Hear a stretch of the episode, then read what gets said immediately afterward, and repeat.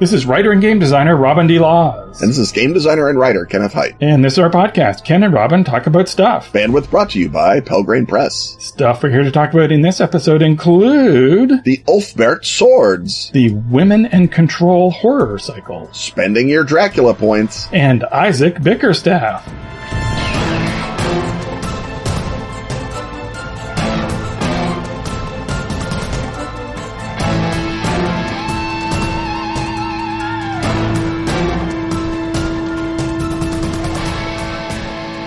Okay, Ken, we've been summoned, invited, to attend another gloriously gloomy party at Castle Slogar. Remember, keep your eyes peeled and your reflexes ready.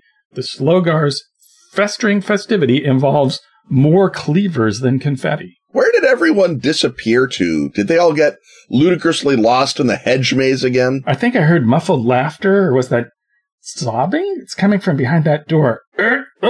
Of course it's locked. Just our luck. Hold your skeletal horses, Ken. Look at the floor. The tiles have markings, just like in that puzzle game book I have. Unhappy Birthday at Castle Slogar. Aha, found the book. How will a book about a birthday gone wrong help us find a party that might not even exist? Well, in Unhappy Birthday at Castle Slogar, things go awfully awry during Melissa Slogar's latest 9th birthday party. Guests are lost and Lord Slogar is missing. Sound familiar? Whoa, that's eerily similar. Wait, the book has a map.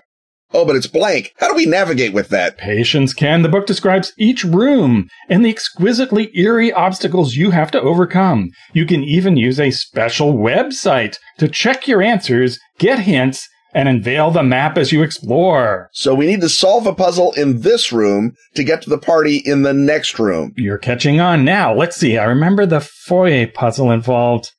And then you... and just... and voila! Look, the password! And the door! It's unlocked! Now let's go party like it's 1899! Hey, can I borrow that puzzle game book? No way! It's mine! But you can get your own copy of Unhappy Birthday at Castle Slogar from Atlas Games at atlas-games.com/BDAY.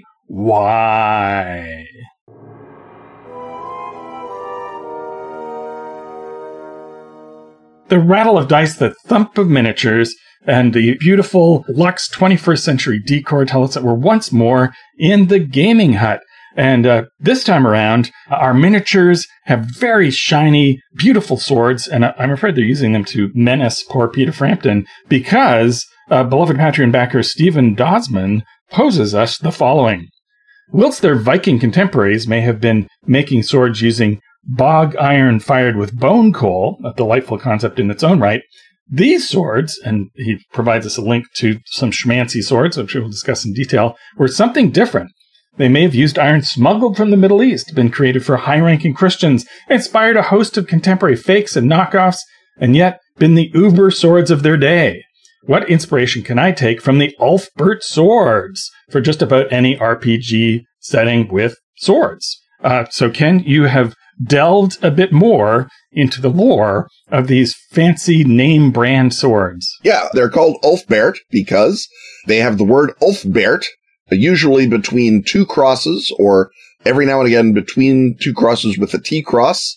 So they're Ulfberht and Ulfberht T. And we can speculate as to what that meant, but it's not just one guy's name, because the swords have been dated from the 9th century, so mid to late 800s, to the middle of the 11th century. And well, they could be one guy's name in the way that Louis Vuitton is one. Right, guy, yeah, right? But they're not the name of the sword maker, yeah. Bing. That's not what it is. Yes, but it could very well be Louis Vuitton type name or Coco Chanel's name. And they probably, because Ulfberht is a specific Frankish name that shows up in a specific area of the Frankish Empire, namely Austrasia and the Rhineland, they probably, people guess, originated there. You can't, carbon 14 date or type a sword. So this is based on workmanship, and it's based on the name carved into the blade. They're longer and thinner than regular Viking swords, which is more evidence that they were probably made by a Frankish swordsmith. They have a rounded tip, a shallow groove in the blade. They are basically what you get if you start with a Viking sword and you say, I want to make a medieval knightly sword. This is the sort of road you're taking, is to start with the Ulfberht sword design. It's a transitional sword. Exactly. A one-handed sword, not a two-handed sword. And what makes them special when they are special is that they're made with crucible steel, which is a much better kind of steel with a higher percentage of carbon in it. And the carbon is worked into the blade, so it's similar to, it's like the next step after the original Damascus steel, which was made from iron that originated in India using the Wootz process, which is the most fun word in the history of metallurgy. You can stop looking now.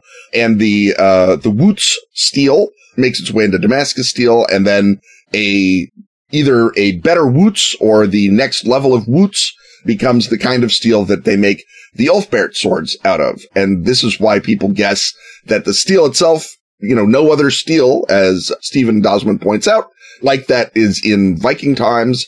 So it must have come from Persia or maybe even India or the Khanates of Central Asia. And the timing works out perfectly for the opening of the Volga trade route, right? Which is basically this giant trade route that goes all the way from Russia and connects Northern Europe down to the Middle East. So often people will say, I don't know how this was possibly made with the supplies that people would have on hand. And historians have a habit of forgetting again and again that whenever trade is possible, trade will be occurring. And often trade routes are quite large and extensive. And so it wasn't a weird or remarkable thing for this steel to come from Persia or India to the Rhineland. Right. And three of the Ulfberht swords have been found amongst the Volga Bulgars, who are the people at the far end of that trade route. So it's plausible on that level. I would ask the question, if they're importing this steel up a Viking-controlled trade route, why does it make its way to Frankland to be made into swords to then be smuggled back into Viking country? Because, of course, it's illegal under Frankish law to sell swords to the guys who are literally descending on your coasts and slaughtering you all the time. Yeah, it's good old-fashioned arms control. Exactly.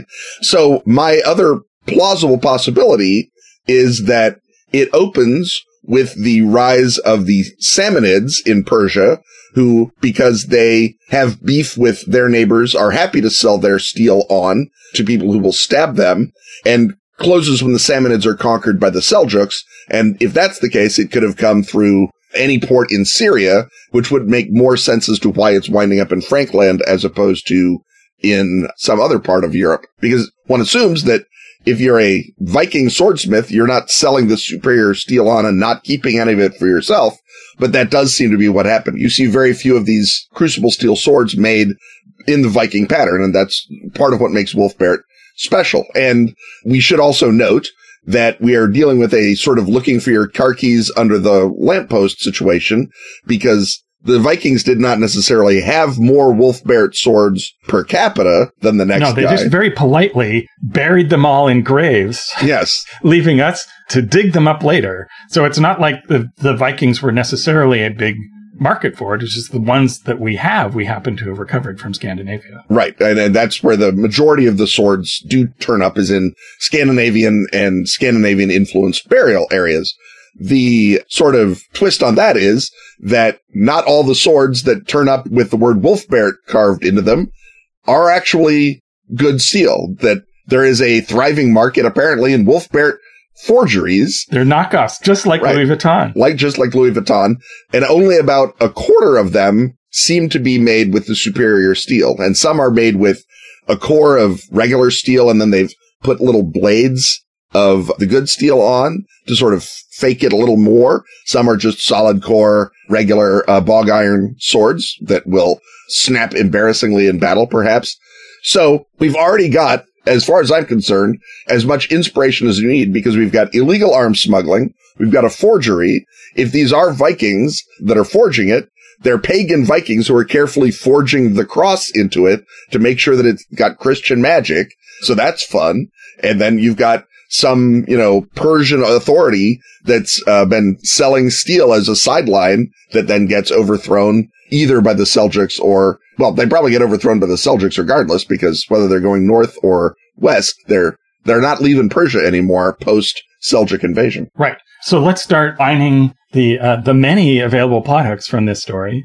So first of all, I guess there's a temptation to have a rule system that's so granular that it recognizes the additional value of this sword. And I guess if you have a rule system that does take weapon breakage into account, RuneQuest does, but RuneQuest doesn't have steel. It only goes up to bronze. So you could give the sword more hit points. But as I've already suggested, I think that's too much of a pain. I mean, this could also just be the explanation for +1 swords. Or it could a different be plus one sword. Or a non-magic. It could be a non-magical +1 sword. That could actually be sort of useful, right? Yeah. That you can have an extra good sword that doesn't register as magic and will let you go into certain places or something. Mm-hmm. So I guess you could have a plot hook where you have to go and buy this rare sword that is better but not magical in order to go into an area that doesn't allow you to take magic weapons with you. Seems like a lot of work for +1. And unless you've got a dwarf with you, you're not going to be able to tell if it's the good steel or not, because you can't cast detect magic on it to determine, is this +1? You just have to take the guy's word for it. And that's good fun, too, right? That's a fun plot hook. Right. What I think is a little more promising in terms of a plot hook is the fact that the raw materials, the steel, are making their way a long distance. And in your world, that might be from, the equivalent distance of Persia or India to the Rhineland. But that caravan or that riverboat needs guards. So you could be guarding steel. You could, on the other hand, discover that there's a fabulous treasure coming up the river and prepare your ambush for it, and then discover that that treasure is very, very heavy because it's steel. That seems like a bit of a ripoff, though, and that's an example of kind of hosing your players with history that I do not necessarily endorse. The other possibility is that we have these swords, often, if not primarily, used by pagans with crosses carefully incised into them. And in a world without chemistry, the reason steel is going to be superior, especially if it's made by foreigners, is they're going to have bound their genies or demons into it. And that's, why the steel is better, is it's got a demon in it. And so the cross is carved in there to control the demon, and the T is a Thor T. It's not a cross T. And it's, if you're a Viking and you're like, I'm going to belt and suspenders this. I know the Christian Christ is good at controlling demons, but Thor is better, so I'm going to add a T to it. And so maybe that's what you've got, is that this great steel, which is great steel and does give you a +1 and is not necessarily a magical steel. It's a demon steel. It's got a demon in it. And that's going to be a problem if you melt it down. And maybe that's why the guy is trying to collect these Ulfberht swords, because what he wants is a bunch of demons that are already bound so that he can command them with magic. And that's why the bad guy is collecting all of these swords, including the sword from your grandfather's grave. How dare he? Also, the idea of the swords being contraband, I think, is fun. That you could, your mission could just be you are trying to smuggle some swords into some place that isn't supposed to have them. Or if your sympathies lie with those people not having swords, which I think, again, is more in the heroic tradition, you are trying to pursue and head off and capture a sale of swords to the enemy nation. Right. And we could, literally stick with super cool hard swords, or you could, extrapolate that into magic items. That could be any sort of common thing, or could be, you're attempting to prevent this smuggling of material components for spells. So there's all sorts of things that in an F20 world would be contraband if people could prevent them from being smuggled. And of course, being a smuggler or being the people who are chasing the smugglers, that's full of adventure opportunity. And you can also extrapolate it from an F20 world. You can use these just as basic treasure in a modern day setting. They can be capable of beheading a werewolf where other swords are not, because they have the superior steel in them, or because they were, ensorcelled with Kazakh magic for anti-werewolf dealings. The Turks have always historically had a problem with werewolves, so they've got really good sword-making methodology to stop that from happening. And so that's why you have to find them. They're double-bladed, which is historically how you killed a werewolf back in medieval times. So maybe a genuine Ulfberht sword is good against werewolves and nothing else is. And if you're fighting werewolves in 2023 instead of 923, then finding a genuine Ulfberht is maybe a bit of an ask. And so you have to set up museum robberies and whatnot. I also like the whole idea that these are a brand name and they're prestigious enough that other people fake them. So first of all, you could have the makers of the real swords hire the party to track down the fakers who are raising money for some other nefarious deed and turn out to have, centipede person guards and stuff. So there could be something more going on to that. But also just the fact that maybe you just get a sword that is a prestigious brand name sword, and what it provides you is a social bonus. That just like people, wear Rolexes now, that all of the important people, all the leader types, you have to have an Ulfberht sword to really, succeed at this party. So you might get like a charisma bonus or some sort of bonus to your social role when dealing with big deal upper crust types. Or it could be a clue and a mystery that here's this scuzzy looking thief prowling around, but he's got an Ulfberht. So that means that either he's just stolen it, but he would have sold it already, right? So is this perhaps the prince in disguise? Yeah, what's going on with that? And then there's this courtier who just happens to have the best sword in the fight, and he's not very good at fighting, but he does have the best sword. So you've got sort of a weird Elric and Stormbringer thing going on where, it's the sword that's doing all the really cool fighting because it's, it's a brand name. It's just better.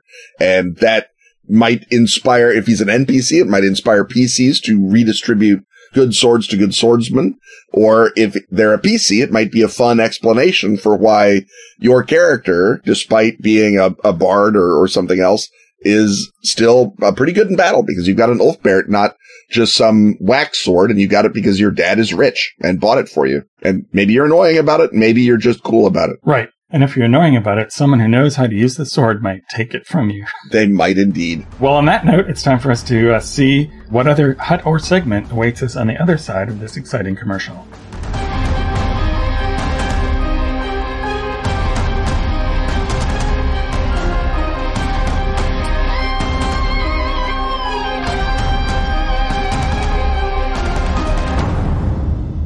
Pelgrane Press invites you to a reality-shattered masked ball with 3 new support products for the Yellow King role-playing game. Black Star Magic, a guide to supernatural powers in the 4 realms haunted by the King in Yellow, where every spell is potent. A potent shock card, that is. Includes magic rules and their accompanying shock cards by Robin. And a magic-rich scenario for each of the 4 sequences. Dancer at the Bone Cabaret, Sarah Saltiel's Tale of Belle Epoque Terror. A Casket at Latil, village-based military horror from Gareth Ryder Hanrahan. Memories of a Dream Clown, Ruth Kitchen Tillman's Visitation with everyone's favorite Aftermath children's entertainer. And Sarah's Love Wears No Mask, which brings Carcosa to its natural contemporary home, reality television. Also out now, Legions of Carcosa, the bestiary for the Yellow King. From alien parasites to warped human conspirators. From hungry buildings to incarnations of drought. From gods torn from the pages of myth to war machines that hunt in wolf-like packs. Legions of Carcosa presents 86 new foes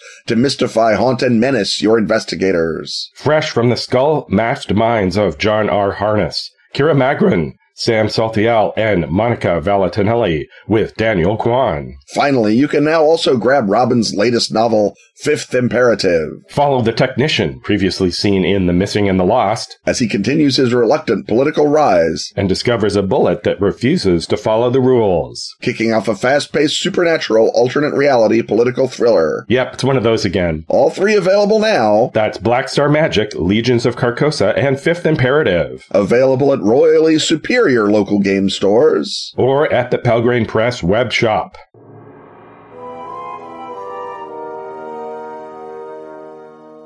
The whir of the projector, or in this case, the non-whir of the digital screening device, but the smell of popcorn remains the same, except it's not genuine butter, really. But the seats are vastly more comfortable, and that's the important thing in the Cinema Hut as we move to the center section, to talk about a trend in the latest cycle of horror movies, which, Robin, you define as women and control, and I'm going to ask you to sort of unpack that a little bit because, that's just putting it bluntly like that, that's the final girl, and that goes back even before St. John of Carpenter gave us Halloween, right? Yeah, so certainly horror movies with women protagonists are not new at all, but we are seeing a huge uptick now in films with a female protagonist, and particularly the horror, the metaphorical level of the horror is about issues pertinent to women, and often the characters turn out to be in some way control freaks, or men are trying to exert control over them. And what we're seeing, I think, essentially springs from a little bit from The Babadook, because The Babadook, if it came out now, would absolutely fall into this category and be part of the cycle, but even more so from Hereditary by Ari Aster, which takes a rather typical horror situation, but filters it all through a character played with incredible force and sympathy by Toni Collette. And I think, first of all, issues pertaining to women were in the zeitgeist after Me Too, and we see a Me Too theme coming in through a lot of these things. We also see a theme of motherhood in both of these original Vector films, and this will be repeated again and again as we look at other things on the list. And I think that when a cycle of films occurs, you have two causes for that. You have sort of a social or zeitgeist effect, but also there is a production effect that it just happens that a movie comes along and demonstrates a formula or platform that other people want to follow. And I think what people did with Hereditary is they said, look, here's a horror film with a real amazingly great actress turning in an incredible performance, and female actors have a real difficulty finding roles this meaty, and here's an opportunity for them to do genre work and feature as the leads in film, which again is still rare, and really over-deliver based on the budget of the film. So these films also really depend on great performances, and there are a lot more female actors looking for characters to play with this level of depth to them, and that is a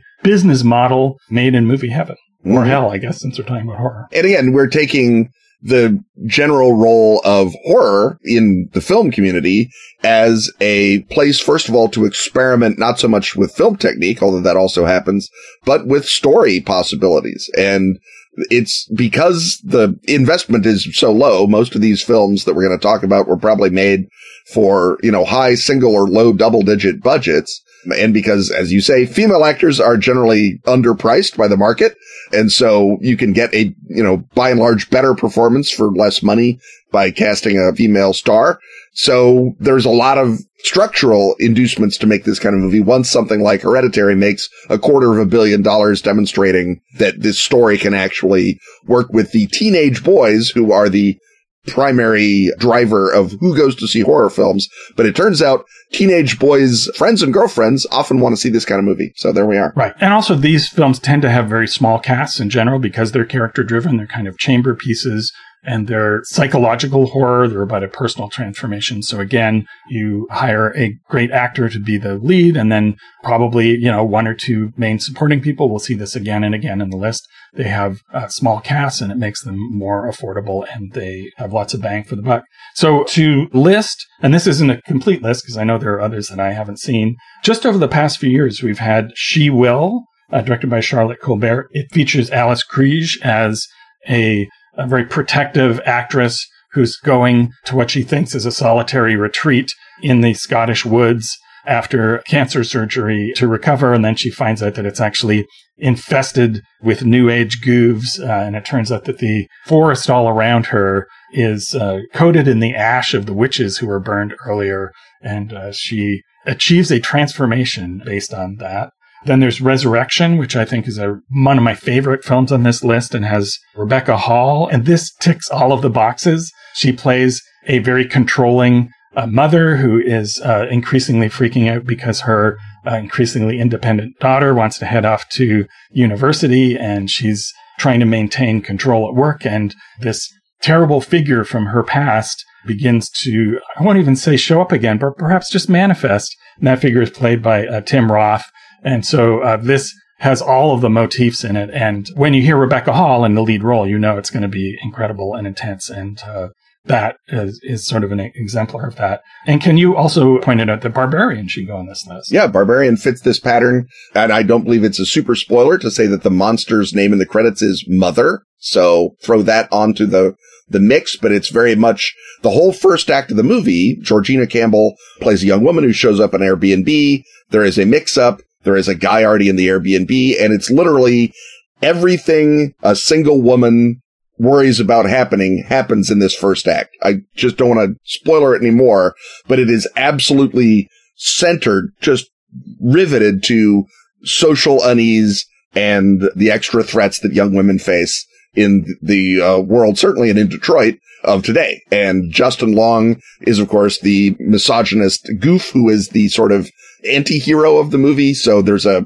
lot of sort of relatively straightforward gender politics that plays out, but it plays out against this canvas of incredibly weird and unsettling, you know, female consciousness versus male piggery, I guess I can say, yes, without spoiling everything. From the same year, Megan is obviously a Frankenstein film, but it's also a film about a woman with control issues at work because of the way that she's being treated and how ambitious she is. And suddenly motherhood is thrust upon her in the form of an orphaned niece. She's a protective mother figure, but also the creature, the robot Megan, is a protective, controlling mother figure. So it's the battle of the protective, controlling mothers in that one. Also, Alex Garland's Men is very explicitly about Me Too and about reacting to the emotional violence of men. In this case, Jessie Buckley plays a woman who, after a catastrophic event involving her troubled husband, again goes to the country for a retreat. So you're going from seeking control by heading into a folk horror environment, and she starts to run into all of these weird dudes in this country area around this house, and all of them, in this case, are played by Rory Kinnear in a very unnerving way, and the final act sure escalates into body horror and the breakdown of control, and we find out who really has the control issues. Yeah, and I don't want to spoiler Men necessarily, or Babadook, but their endings rhyme. Let's just put it that way. Pearl is another female-centered, this is sort of an origin story for the Mia Goth's murderous character in X. That's not really a spoiler.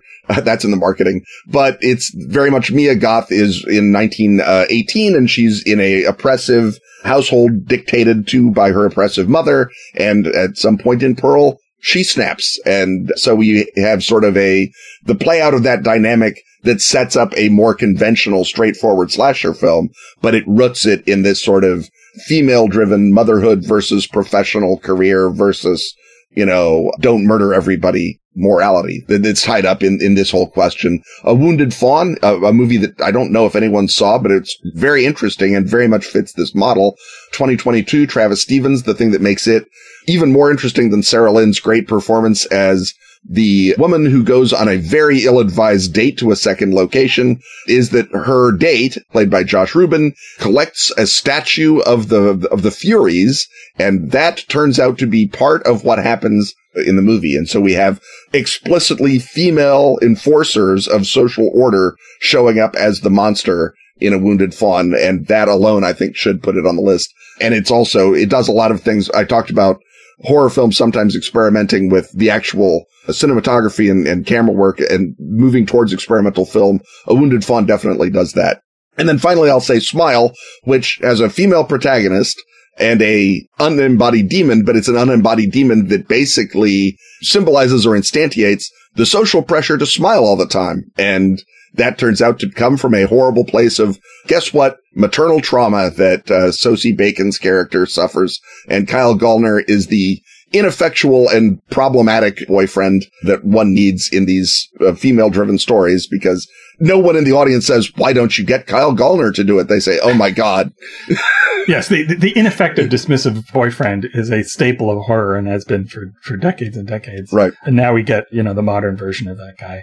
And so this pattern, I think, has now become so strong that it's even being applied to horror franchises, as in the case of Evil Dead Rise from this year, directed by Lee Cronin. Mirabai Pete plays a longtime rock and roll sound engineer who returns from the road. She is pregnant, and she goes back to her sister and her sister's family in this building that is almost completely abandoned because it's going to be redeveloped. There's only a few people still living there, and the Deadites show up because someone plays the wrong record. I don't think this totally works, actually, because the more in-depth, nuanced characterization doesn't really fit the Evil Dead universe ethos, nor does the reason why the Deadite eruption happens have anything to do with the main theme. But I think it is an interesting illustration of just how omnipresent this basic setup is. And again, it's super about motherhood and then about trying to keep it together before it turns into an Evil Dead movie in a building. Also from this year, No One Will Save You, directed by Brian Duffield. This has Caitlin Dever as a young woman who, her issue is less control than isolation. She lives in a small town and she's an Etsy maker and has a reason why the people all around her sort of keep her at arm's length. But still, it's about an introverted person who needs to come out of her shell and has this trauma to deal with.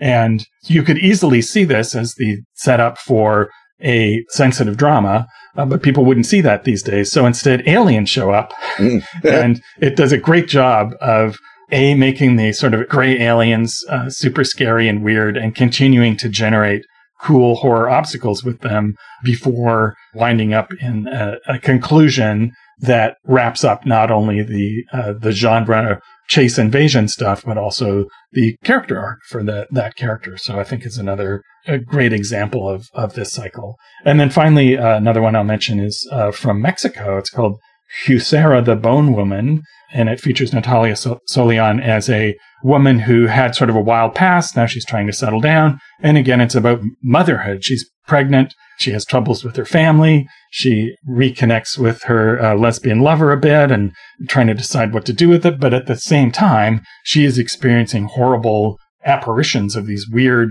twisted female creatures who very obviously represent the enormous change and violence that pregnancy does to a body. Mm-hmm. And this, I think, very explicitly recalls one of the films that I'll point to as sort of the older source wellsprings for this whole cycle of stuff, and that is Polanski's Repulsion from 1965, which, for those who don't know, features Catherine Deneuve as a woman in an apartment in London who her whole world is turning against her as she begins to lose her grip on reality. And is her apartment infested with demons? Is she having a mental breakdown? That is really the template for a lot of these films. And also, even earlier, very much a film with a character arc, a strong female character, and issues of control is Cat People from 1942 by Jacques Tourneur, which, of course, is a lycanthropy movie. And there's no better monster to deal with issues of internalized rage and control and the fear that you're going to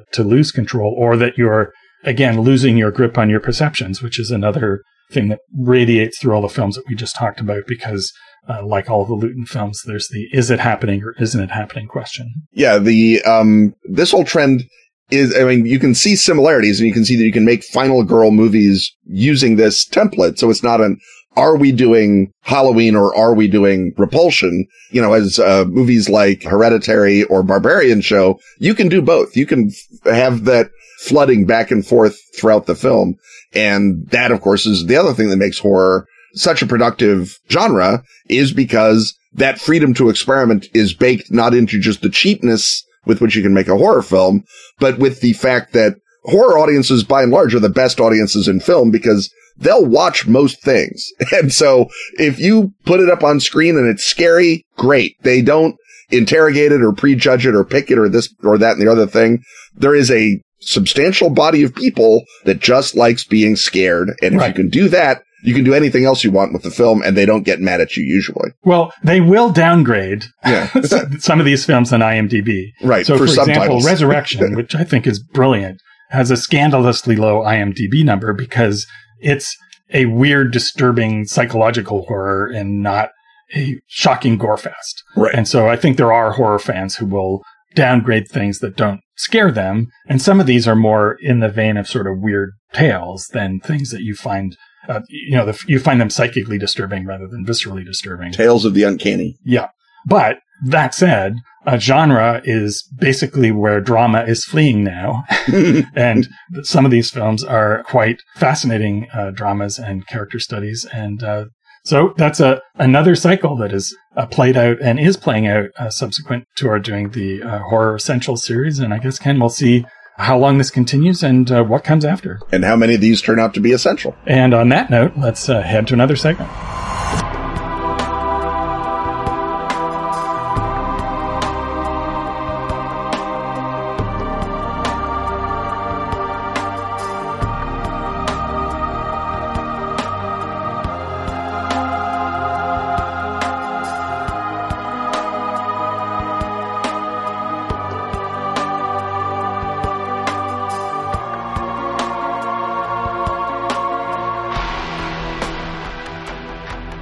The best of Ask Figgeln is now available at DriveThruRPG. All issues of Phoenix Magazine since 2013. That's spelled Fenix. Can now be grabbed in special English editions. Containing stellar gaming material from our own Ken Hite. And such other recurring stalwarts as Graham Davis. And Pete Nash. Also find Dice, the gorgeous photo book celebrating that classic gaming accessory. And Freeway Warrior, the series of post-apocalyptic choose-your-adventures by Joe Dever. And if you speak Swedish, not English... That's Swedish, not English. You can delight in every original issue of Phoenix. And the new Sagebrush and Six Guns role-playing game, Western. How do you say slap leather varmint in Swedish? Oddly, Google Translate refuses to help on that. That's the best of Astfageln on DriveThru. Like fancy swords, podcasts don't grow on trees. So support this one by joining such beloved Patreon backers as... John W.S. Marvin. John Bisco. Chris McLaren. Adam Grotjun. And Lee Candelino.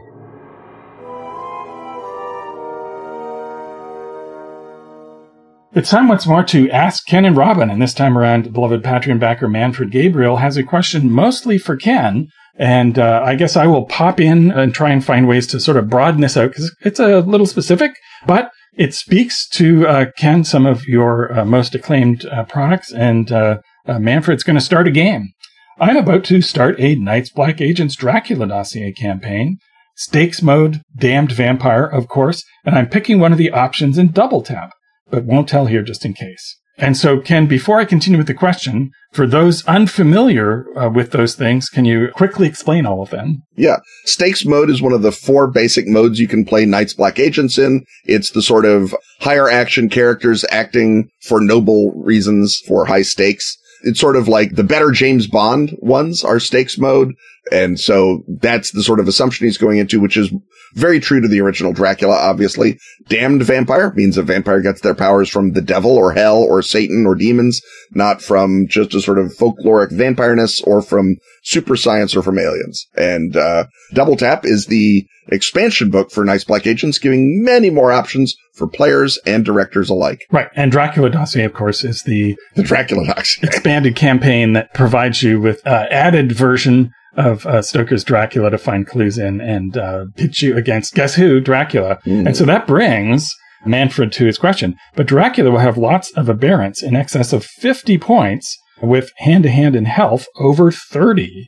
How do you play a monster with such stats? How do you spend your pool points? And we can expand this to playing any creatures in Gumshoe with tons of points, and also expand it even further to any big boss monster where you as the GM have the option to ease up or press harder depending on what's happening in the fight. So Ken, what are your opening suggestions? My opening suggestion is that the immense amounts of aberrants are there so that you can spend huge amounts of his powers and do cool Dracula things without worrying, oh, do I have the budget to turn into a bat? Yes, you do. You're Dracula. Just do it. The high combat and health are to ensure that Dracula will survive any encounter that the players have not very, very meticulously planned, put it on their home ground, figured out all the options, developed a Bane, a super killer. They have to work to beat Dracula, because otherwise Dracula can beat them and will. And that is what that's there to do, is in a combat, identify what Dracula actually wants. That may be to test the characters and see what kind of foes he's got. It may be he just wants to collect a thing and escape. or it may be he wants to murder half the party to scare the other half into worshiping him or doing his bidding, or he may just be hungry and want to eat all of them. And once you've decided that, he should be able to do that, and I would spend those points implacably. So if Dracula's coming after you, why not spend 5 points on that first hand-to-hand so that he can basically snap someone's neck and drink the gushing blood? You know, do called shots, do neck snaps, do the whole thing, and make it clear that if you come at Dracula, you'd best not miss. You'd better have a plan. And I would say crippling a character in the first strike is kind of the sweet spot, because killing one in the first strike is a little drastic. But if it's the second time they face Dracula, yeah, he probably knows that they are player characters and therefore somehow more dangerous than regular burn spies. And so, yeah, he's going to bring it. And if they did not bring it in response, then that should be a very educational encounter, and they should be the ones trying to steal something and get away instead of Dracula. And that's what you do with any big boss adversary who exists for more than one fight, right? There, you may have like the F20 thing where, okay, we're fighting the dragon at the end. You can even do something like that in Gumshoe. But the point here is to build up the creature without necessarily, they might, as you suggest, exact a heavy toll the first time they meet them. And you really want it, the first few things it does are super hard and scary. And then after that, maybe it eases up a little for whatever reason.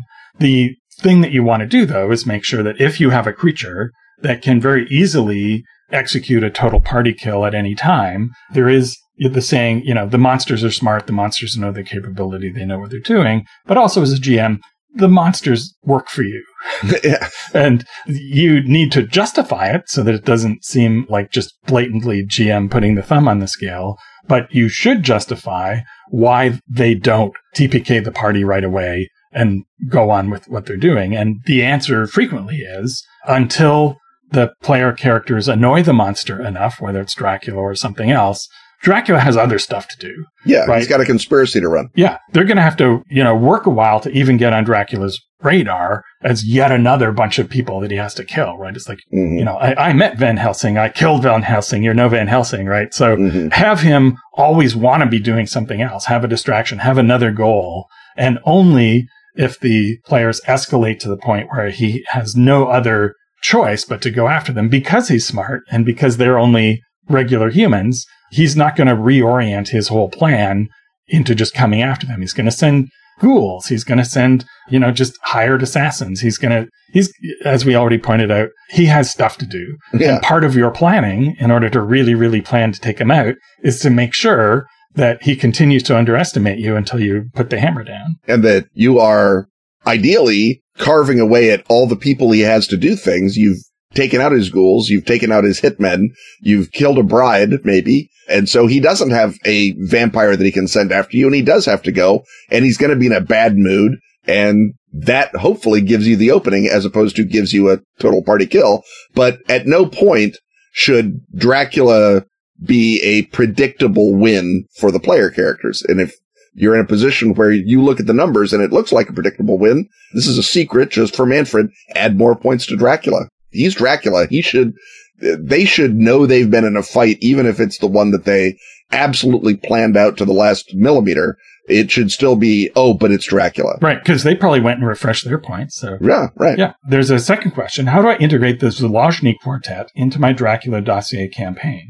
Ken, quickly, the Zalozny Quartet is... The Zalozny Quartet is a linked campaign of 4 scenarios for Knights Black Agents. It can be played in any order, and it centers around the Philby plot against Saudi Arabia, and it involves vampirism, and I don't want to spoil anything, but it's very cool. Right. So, Manfred asks, the Liski Brava are easy to fit into the Conspiramid. How do I build connectors? I'm thinking to replace the Philby plot with something of the dossier. How would I do that? The Liski Bratva, real fast, are the Russian mafia Bratva, the Brotherhood, that are the bad guys, the sort of surface-level bad guys in Zalozny Quartet. And obviously, Dracula can run a Russian mafia as easily as he can run a Romanian mafia. It's not a problem to use them, or you can just change them to Romanians, which also would work. And I should say at this point that in the Edom Files scenario book, there is a little 3-page chapter called the Zalozny Crossover that should help anyone do exactly this integration job, and not to answer a question with a plug, but that would be a good way to do it. The simplest way is just put the dossier into the Swiss bank. In the Boxmen scenario, you're robbing a Swiss bank. Make the dossier the thing you're robbing instead of Kim Philby's passbook.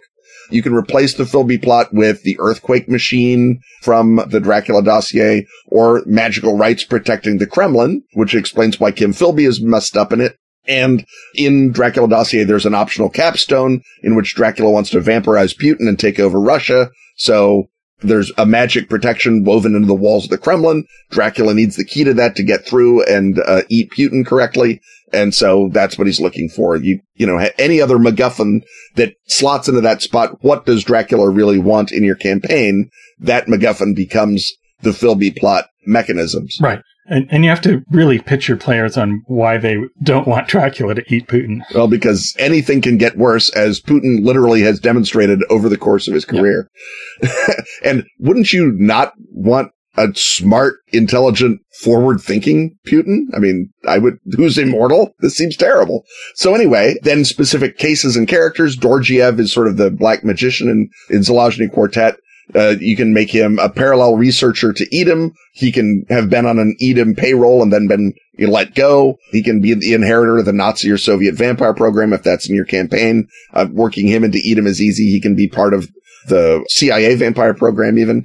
St. John Philby, father of Kim, he could have been an original Edom, an OG Edom, and he might have been working for one of Dracula's brides. There's a mysterious female figure in the scenario Treason in the Blood that could turn out to be one of Dracula's brides easily enough. In Dracula Dossier, there is a mole hunt that takes place in the 1970s, and that has repercussions down to today. What if they were trying to steal whatever Kim Philby was up to and turn it over to Dracula? And so that is what the mole hunt was about. That would wire it in there. And one of the MacGuffins in Zelazny Quartet could be the blood of Lilith. And I don't want to give anything away, but there's places that someone who knows that campaign will say, oh, the blood of Lilith would work charmingly there. And if Lilith is in your Dracula dossier campaign, this is a great way to tie her in, is to make her blood part of Dracula's and or Edom's and or some other sort of plan that's connected. Well, I trust that's a fulsome answer here in Ask Ken and Robin. And having considered it fulsomely answered, we can move on to the final segment of this episode.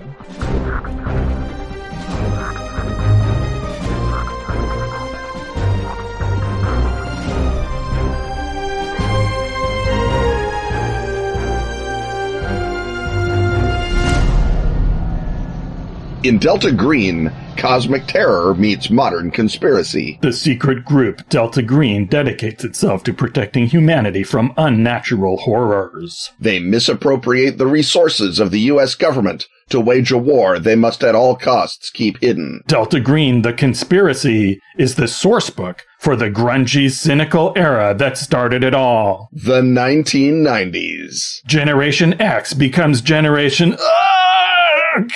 in Delta Green, The Conspiracy. An updated, rearranged version of the original 1997 Delta Green sourcebook with new art and graphic design. Featuring top-secret Eldritch new appendices by Shane Blackbag Ivy. And a foreword by Ray Plausibly Deniable Wininger. Put on your flannels, grab your duffel bag of hardware, and assemble your fake passports. Enter the Temple of the Dog, exit the Temple of Cthulhu. Never mind all the brain leakage you suffer when seeking the nirvana of Nyarlathotep. Find the fungi on the Mina airfield. And why Jeremy really spoke in class today. Tell your retailer it's at that unmarked warehouse they always order from. That's Delta Green, The Conspiracy. From Arc Dream Publishing.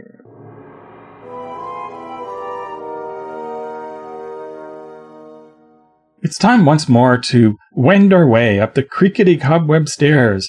We're going to pause on the landing to wave at the smiling painting of the fire salamander, who's the egregore of fire, and just a swell guy, and head on in to the parlor of the consulting occultist. This time, instead of the typical smoking jacket, he's donned frillier garb than usual, because this time around, he's going to tell us about an astrologer and master of occult studies from the early Georgian era, and that person, Ken, was named Isaac Bickerstaff. Exactly. And to tell the tale of Isaac Bickerstaff, we must begin with the birth of a different and perhaps more famous astrologer at the time, John Partridge, who was born in 1644 in Surrey as John Hewson, and he's a cobbler. He's trained to repair shoes.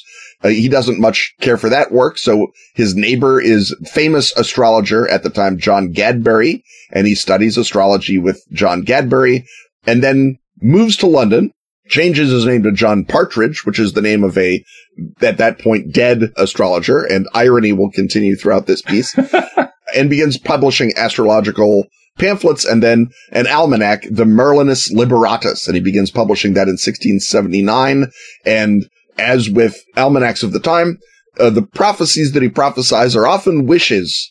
And so it's like, you know, well, I'm sure that the stupid Tories will fail in Parliament, that kind of thing, because he's a Whig.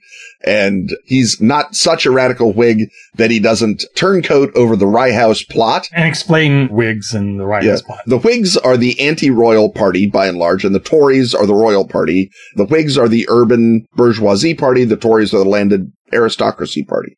And that's basically how it sets up.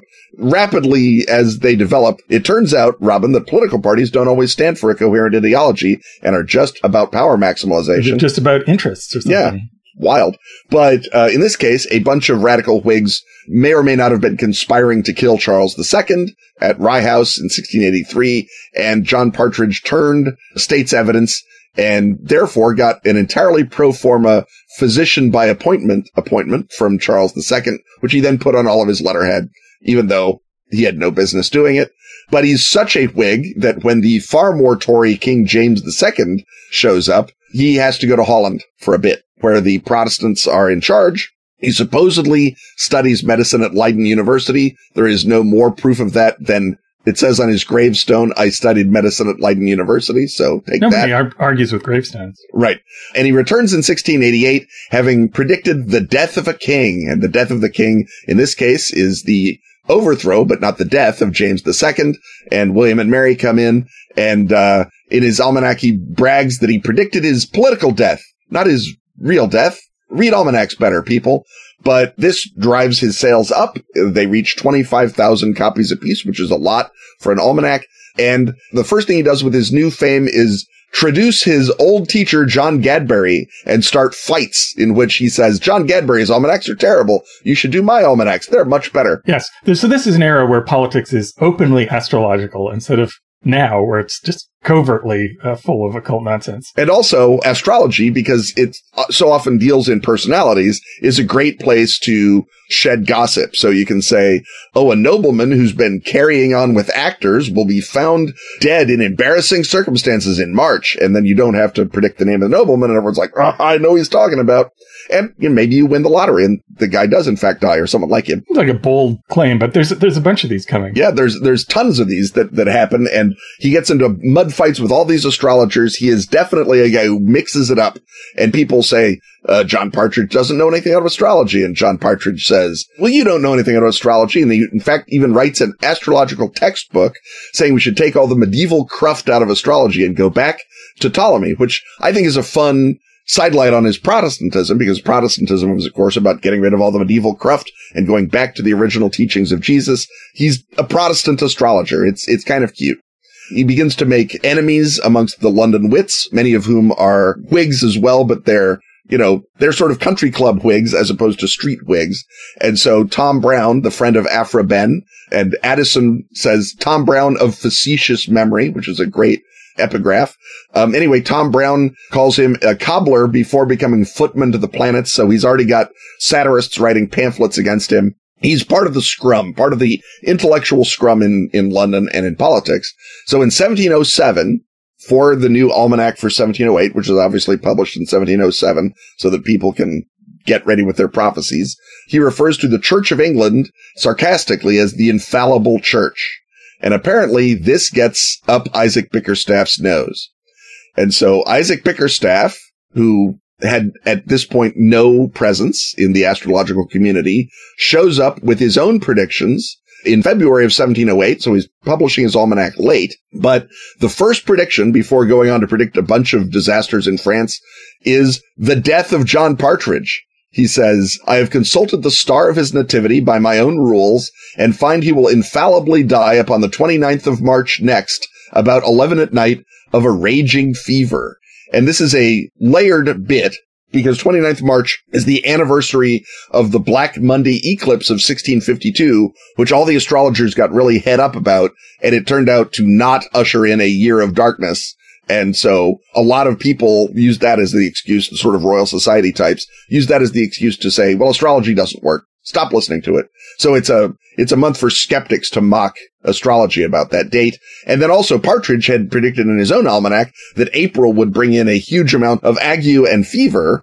And so therefore Bickerstaff is predicting that he's going to die of the fever that he predicted himself.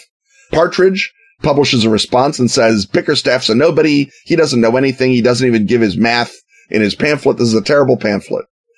And so then on March 29th, Bickerstaff publishes in black borders a little broadsheet that is an elegy for Partridge, announcing his death in lovely rhymed couplets. Here, 5 feet deep, lies on his back, a cobbler, starmonger, and quack.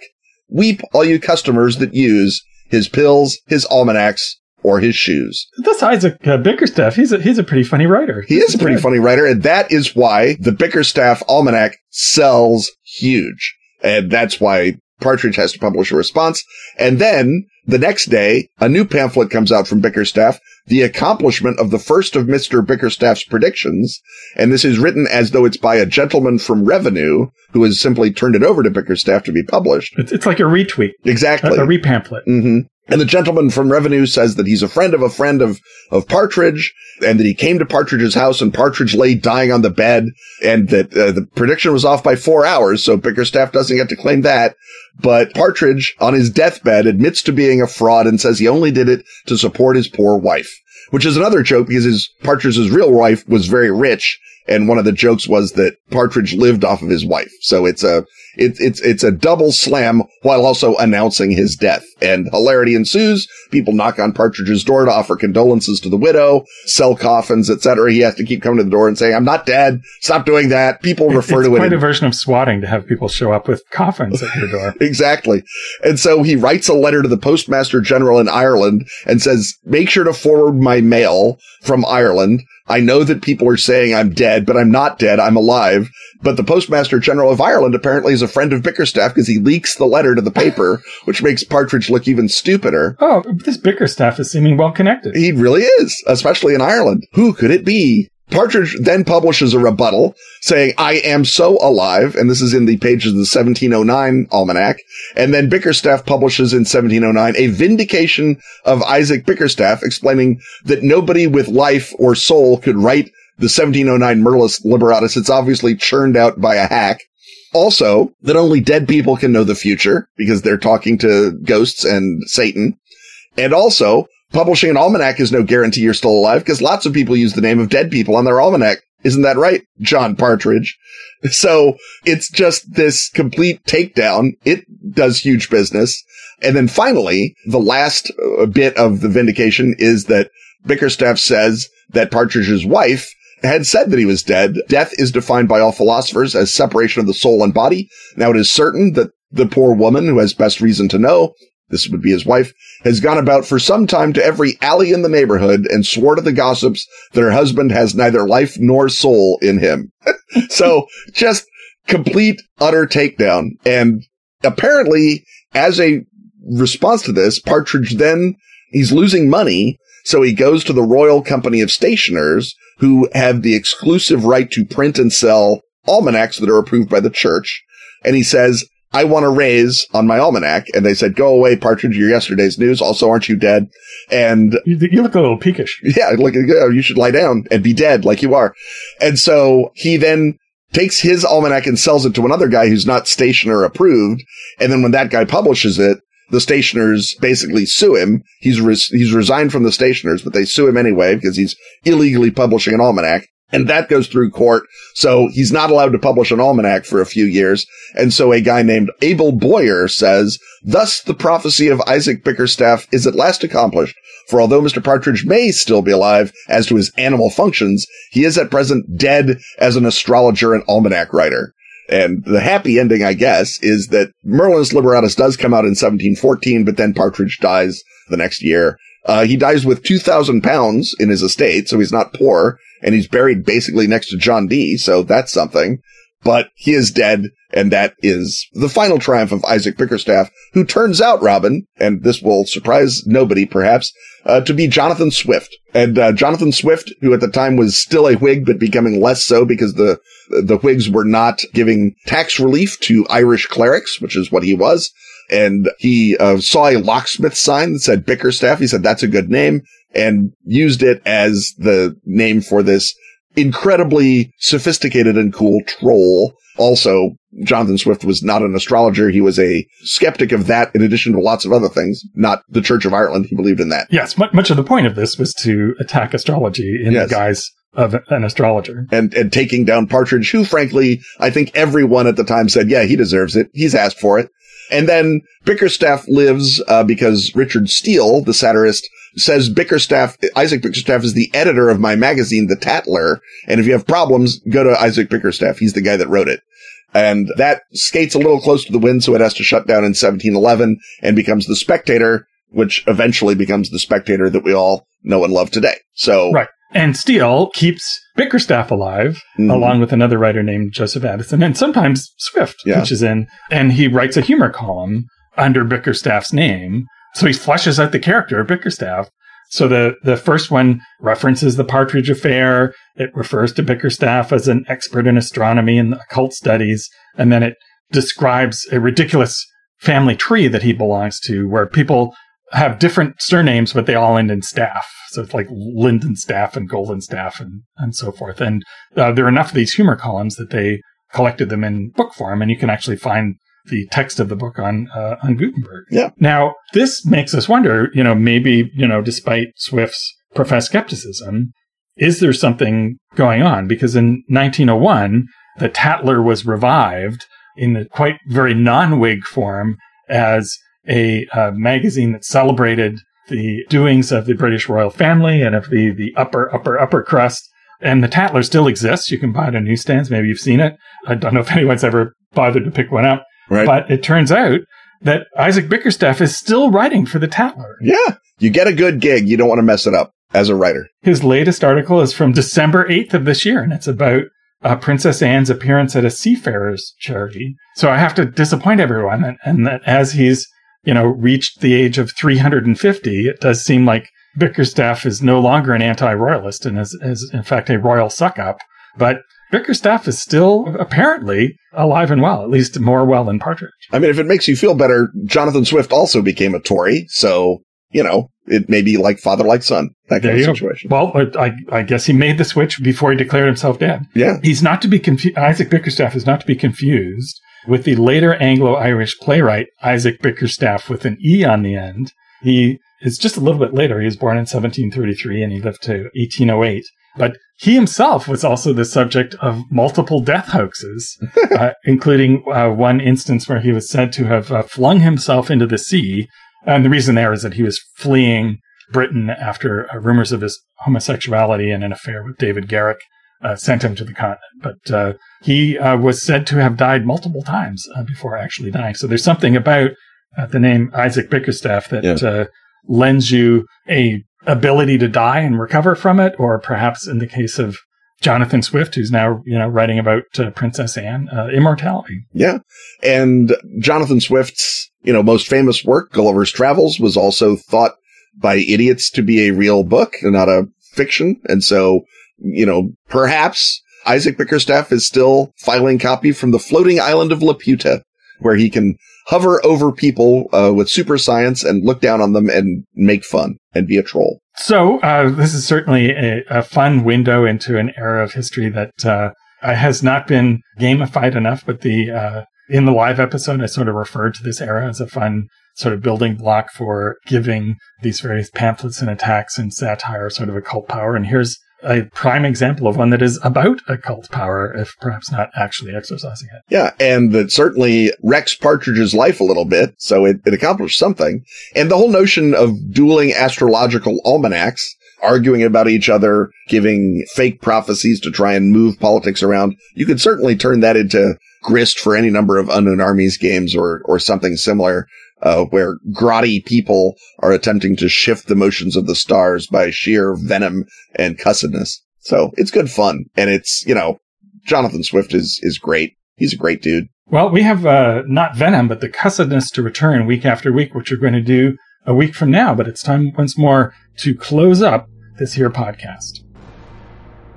Stuff having once again been talked about, it's time to thank our sponsors. Atlas Games, Pelgrane Press, Astfagelm, Arc Dream, Dark Tower, and Pro Fantasy Software. Music, as always, is by James Semple. Audio editing by Rob Borges. Support our Patreon at patreon.com/Ken and Robin. Protect this podcast from vicious satires by joining esteemed backers exactly like Luke Steyer, Andrea Coletta, Darren Hennessy, Will Ferguson and Fifi Pyatt, and Derek McMullen.